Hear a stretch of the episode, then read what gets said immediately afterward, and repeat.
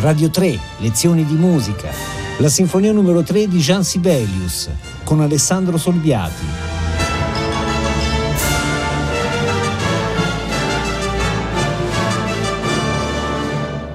Buongiorno.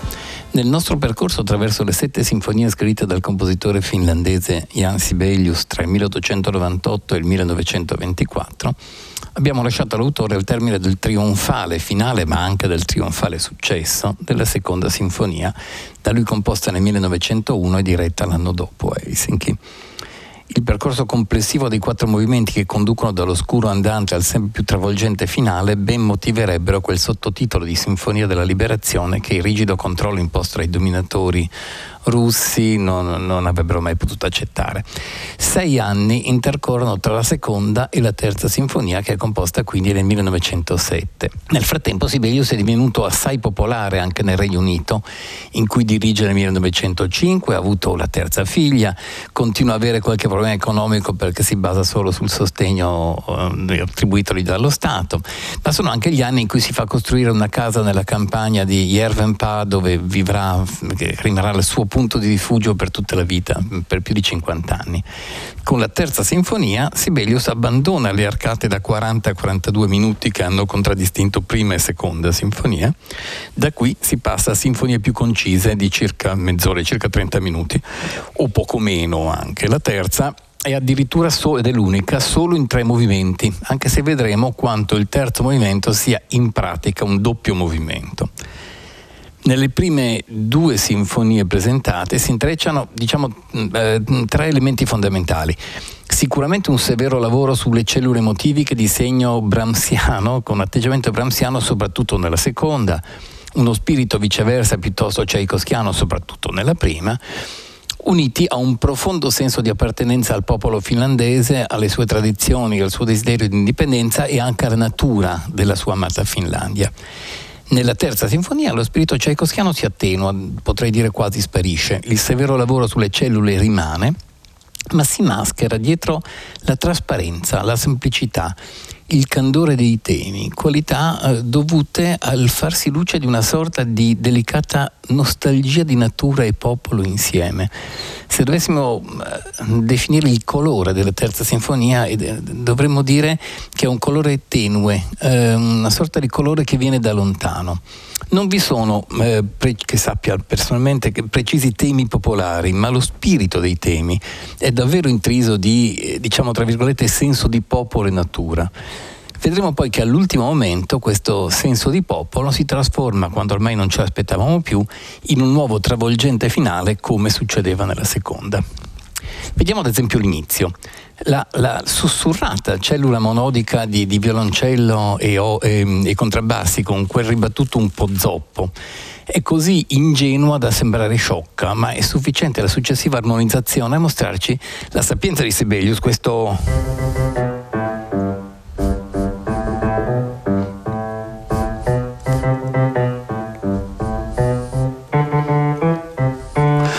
molto più piano di come non l'abbia suonata io adesso, è proprio un mormorio effettivamente.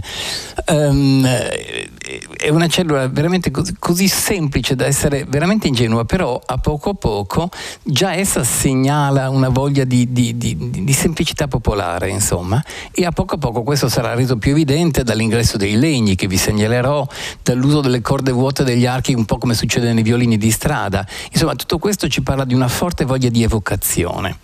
E ancora più sarà la, la veloce virata che avviene da Do maggiore a Si minore, quindi insomma da, da un ambiente di questo genere a un ambiente totalmente un po' lontano, che è questo, in cui si svolge la seconda area tematica, basata intanto su un pedale di dominante, cioè come non risolvendolo, sarà sempre qui, ma basata su una cellula di, di violoncelli, anch'essa ripetitiva e su pochissime note, dovrei dire su quattro note.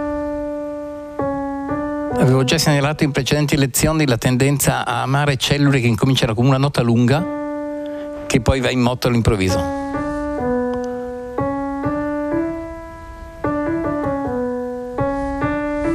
È, è tutto in queste quattro note e vedremo poi, segnalerò dopo una, una certa relazione.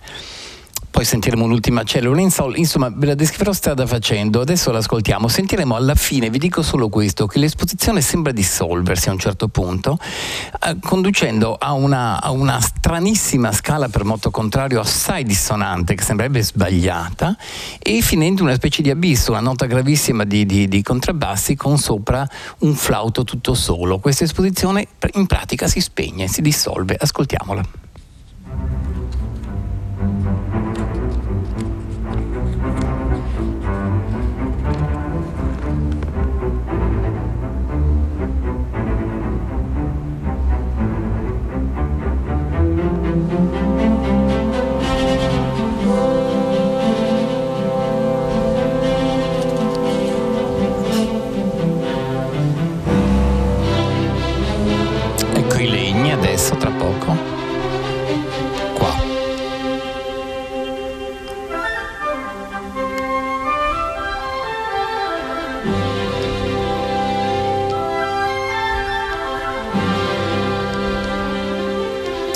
Continuano ad appoggiarsi alla quarta corda vuota, anche qui.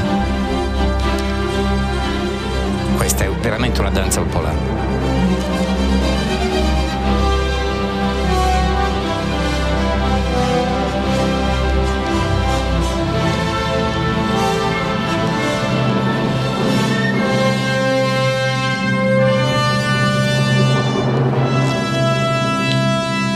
Una svolta improvvisa.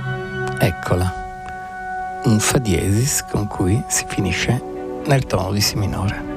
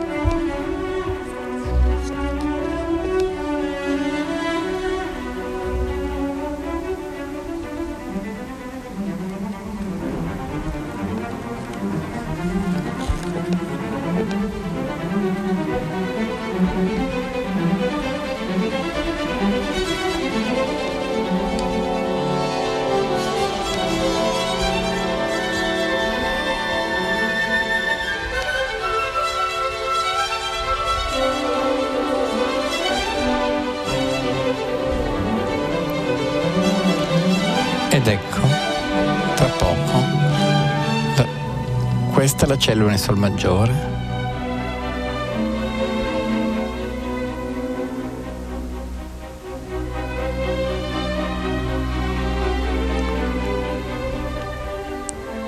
Ma tutto si spegne.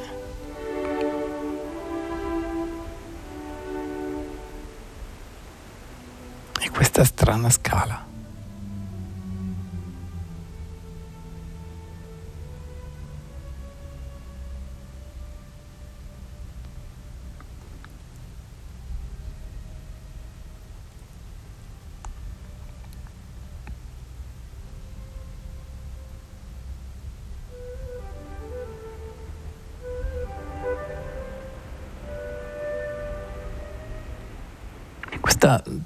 Tenue linea di, di, di flauto che riemerge da questa nota gravissima di, di contrabbassi è come dire la salvezza.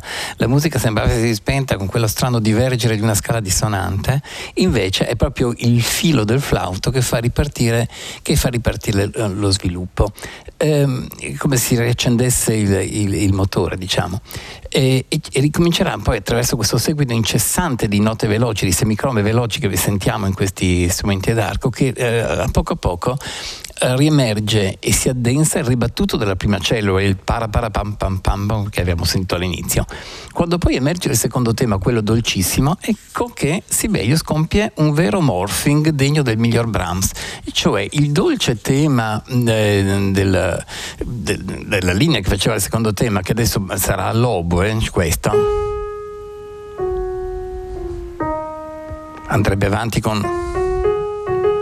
Ma ci interessa solo la scala discendente, eh? Diventa poi più veloce, cioè, e a poco a poco scopre di essere nient'altro che uno sviluppo di quel E infatti il morphing è tra il secondo cellula, te- la cellula del secondo tema e quella del primo, che si dimostrano essere in fondo un po' la stessa cosa. E ehm, se aggiungiamo a quella scala di Sol maggiore che dava un secondo elemento, capiamo che tutti gli elementi motivici sono basati sul minimo indispensabile, cioè su movimenti di scale. La semplicità dei temi è la caratteristica di questa sinfonia. Ascoltiamo questo sviluppo.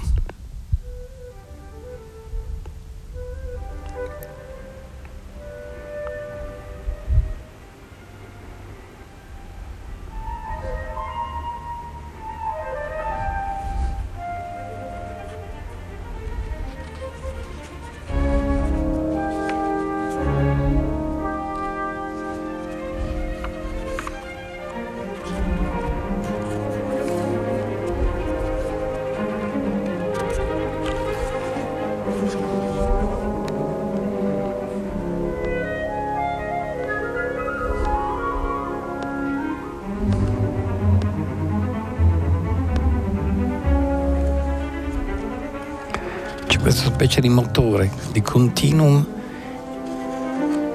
in cui adesso a poco a poco le cellule tematiche si addensano. Le sentite?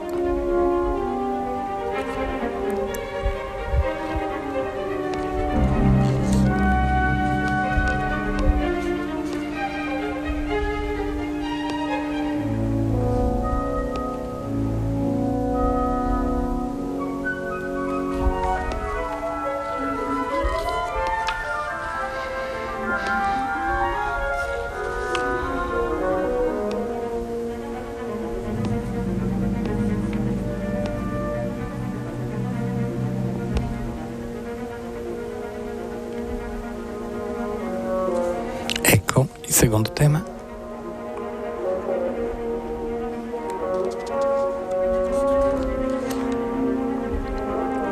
Sempre nello sviluppo, risposta al clarinetto.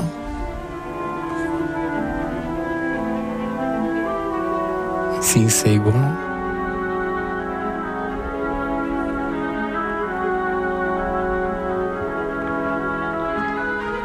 Adesso la risposta al clarinetto è più corta.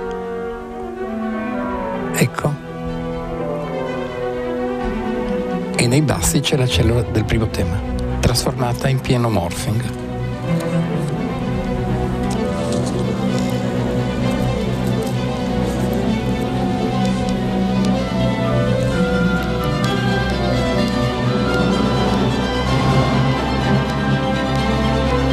Ed è la ripresa.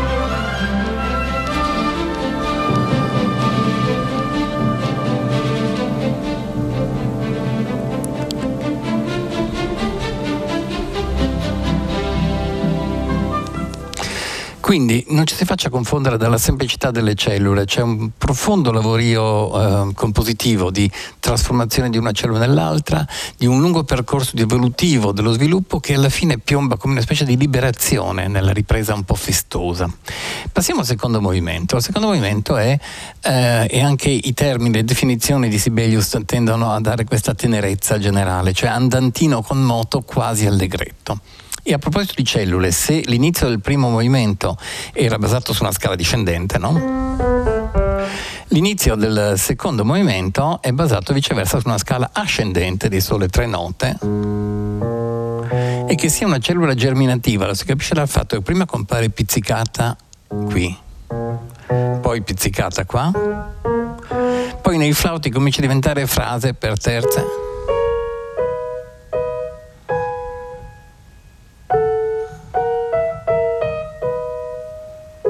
Però è una frase isolata nel tempo, a cui risponderanno i clarinetti, e a poco a poco si è montata un'intera frase melodica che dominerà tutta la zona, l'esposizione tematica, insomma.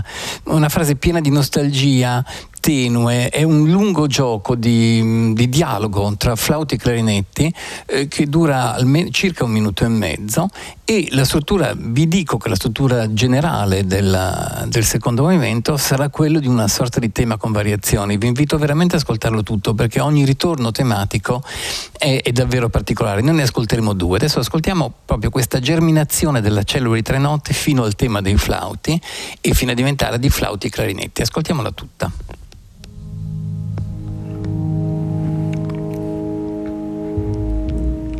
la cellula pizzicata, i flauti,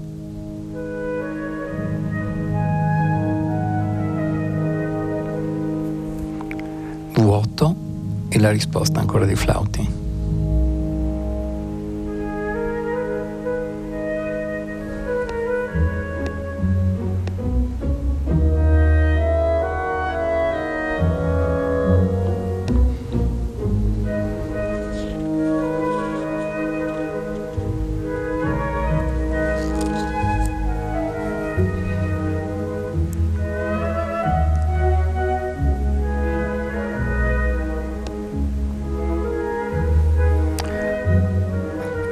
La risposta dei clarinetti e il dialogo con i flauti.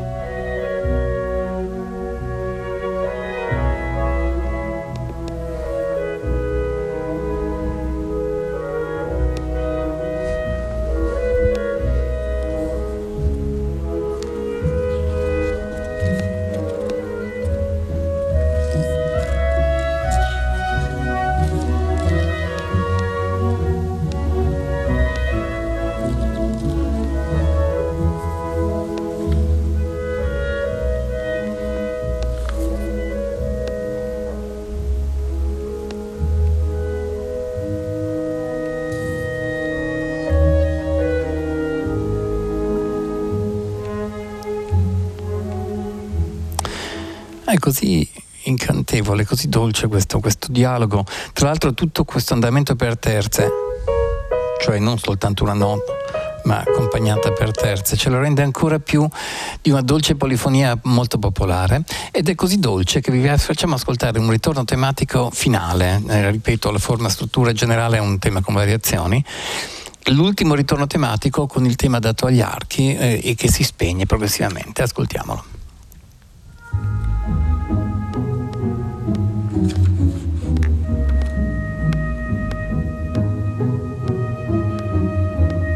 Eccolo qua.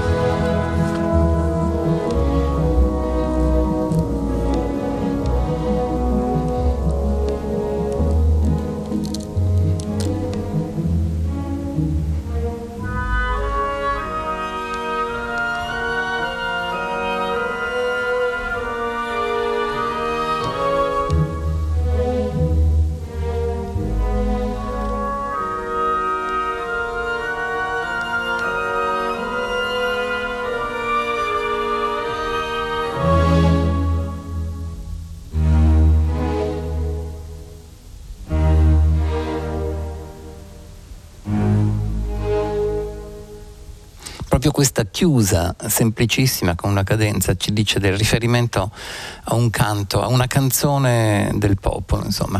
Arriviamo al terzo movimento, al terzo e inaspettatamente ultimo movimento, ma come vi dicevo in realtà movimento doppio, e questa duplicità costituirà la sua fisionomia, il suo senso e forse quello di tutta la sinfonia. Peraltro cosa succedeva nella seconda sinfonia? Il terzo movimento era uno scherzo vivacissimo nel quale alla ripetizione del trio lanciava senza soluzione di continuità il quarto. Qui eh, semplicemente non lo si divide nemmeno. E poi c'è una differenza profonda. Là nel secondo lo scherzo aveva una fortissima fisionomia con questo cedere febbrile compiuto, qui invece la prima parte eredita la malinconia del secondo movimento e la trasforma nella nostalgia della danza, della danza popolare. Si va un po' di qua, un po' di là, tentando di danzare, ma riuscendovi soltanto per brevi frammenti. Ascoltiamo la prima parte.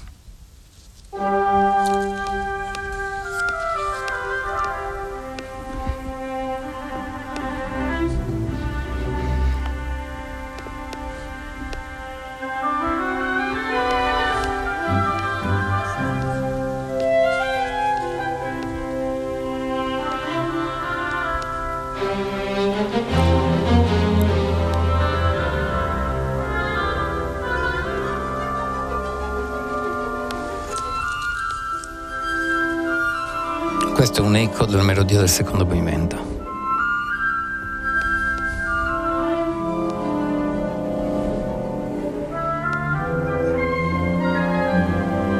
Anche questa, ovviamente, piegata alla danza.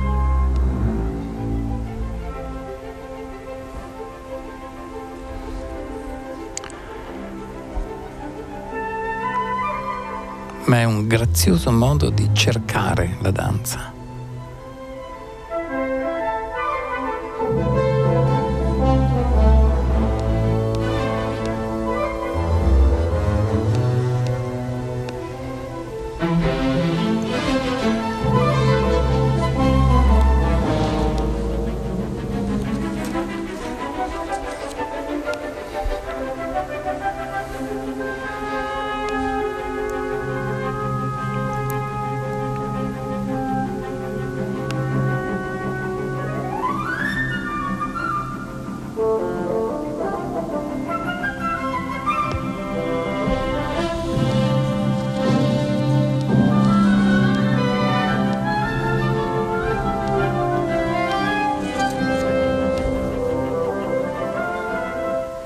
Questa frantumazione continua assai a lungo, a volte si rafforza, sembra coagulare in qualcosa ma poi torna indietro, insomma appare in realtà un po' inconcludente, come un vagare alla ricerca della, eh, di una danza e non di uno scherzo. Tra l'altro non c'è quella, eh, per la prima volta che in una sinfonia di Sibelius non c'è il febbrile incedere dello scherzo.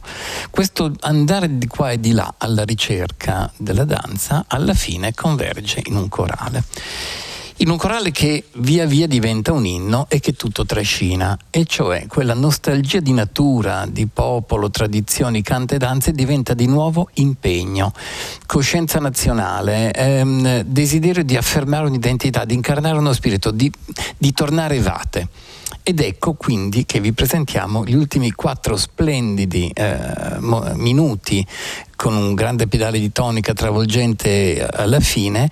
Eh, tutto diventa travolgente come l'era stato nella seconda sinfonia, soltanto che là tutto era preannunciato, qua non ce la saremmo più aspettati e quindi appare ancora più stupefacente. Ascoltiamo.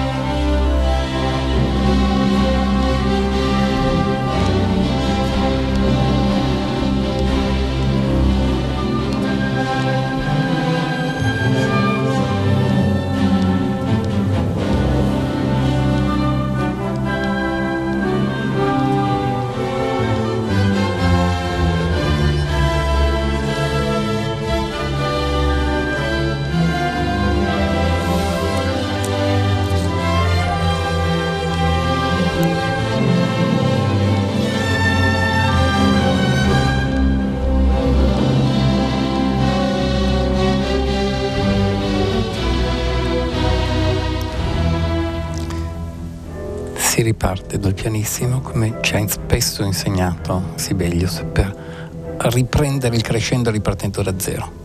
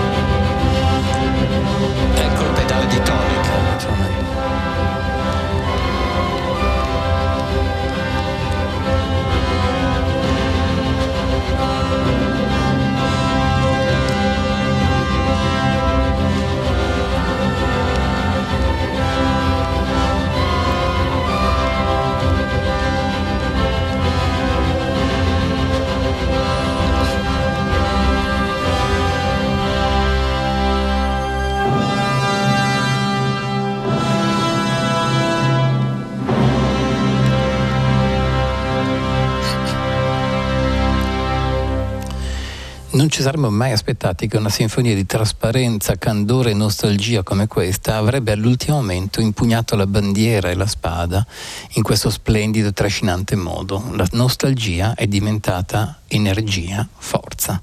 Buona giornata da Alessandro Solbiati. Radio tre, lezioni di musica, a cura di Paola Damiani. Tutte le puntate sono disponibili su Rai Play Sound.